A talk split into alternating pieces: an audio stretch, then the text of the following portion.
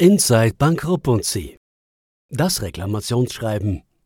Das mit Bankstereien betitelte, in äußerst hemdsärmlicher Sprache verfasste und an den Firmenchef höchstpersönlich gerichtete Schreiben war gemäß Eingangsstempel exakt vor 1 Stunde und 7 Minuten im Chefsekretariat eingegangen und dann vor weniger als 15 Minuten auf dem Schreibtisch des Leiters Rechtsdienst gelandet. Lukas Blöchlinger, der oberste Jurist im Hause, hatte das unflätige Schreiben kaum ein erstes Mal durchgelesen, als Sparlingers Stabschef Pierre Stempfli ihn auf seinem Smartphone anrief. »Und?« sagte er unhöflich. »Was meinen Sie?« fragte Blöchlinger zurück. »Was wohl?« entgegnete Stempfli. »Das Herr Sparlinger heute zugekommene Drohschreiben!« Blöchlinger brauchte einen Moment, bis er Stempflis Bemerkung verstand. »Sie meinen das Reklamationsschreiben?« »Sag ich doch«, erwiderte jener ungeduldig. »Ich kann Ihnen sagen, Herr Sparlinger hat sich maßlos darüber aufgeregt, dass er mittlerweile sogar in Kundenangelegenheiten involviert wird. Und ich kann ihn vollauf verstehen«, setzte der Stabschef nach einer kurzen Pause verärgert hinzu. Sparlingers minutenlanger cholerischer Anschiss wirkte noch immer nach. Es herrschte für ein paar Sekunden unangenehmes Schweigen in der Leitung. Dann war es der Stabschef, der das Gespräch wieder aufnahm. »Und was machen wir jetzt?« fragte Stempfli, bevor er, ohne die Antwort abzuwarten, zu einem eigentlichen Fragekatalog ansetzte. »Haben Sie den Fall studiert?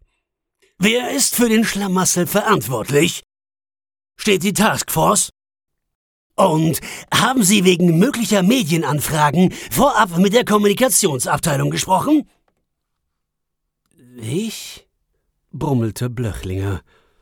Er ärgerte sich, dass er das Problem und seine Folgen nicht sogleich weiter nach unten delegiert hatte. »Ja, wer denn sonst?« wies Stempfli ihn instruktionsgemäß zurecht. »Und zwar schleunigst!« Blöchlinger schluckte zweimal leer, bevor er sich äußerte. »Vorbehältlich weiterer und vorhersehbarer und unvorhersehbarer, möglicher und unmöglicher Entwicklungen, etc., etc., begann er wie gewohnt, handelt es sich nach meiner ersten Einschätzung um einen, wie soll ich sagen, relativ überblickbaren Sachverhalt. Ein typisches Reklamationsschreiben eines frustrierten Bankkunden, dessen Hoffnungen sich nicht erfüllt haben«, fügte er hinzu. Eigentlich wollte er an dieser Stelle den geringen, für eine Bank dieser Größe geradezu lächerlichen Forderungsbetrag ins Feld führen, doch er wurde schroff und lauthals unterbrochen. »Ich glaube, Sie haben die Dimension dieses Falls nicht verstanden!« schrie Stempfli unbeherrscht in den Hörer. Es brauchte etwas Zeit, bis er sich beruhigt hatte und Blöchlinger seinen Satz beenden konnte. 850, sagte er. »Was?« 850 Franken, wiederholte Blöchlinger. »Das ist der Betrag, den der Kunde an der Börse verloren hat.« »Ja und?« fragte Stempfli.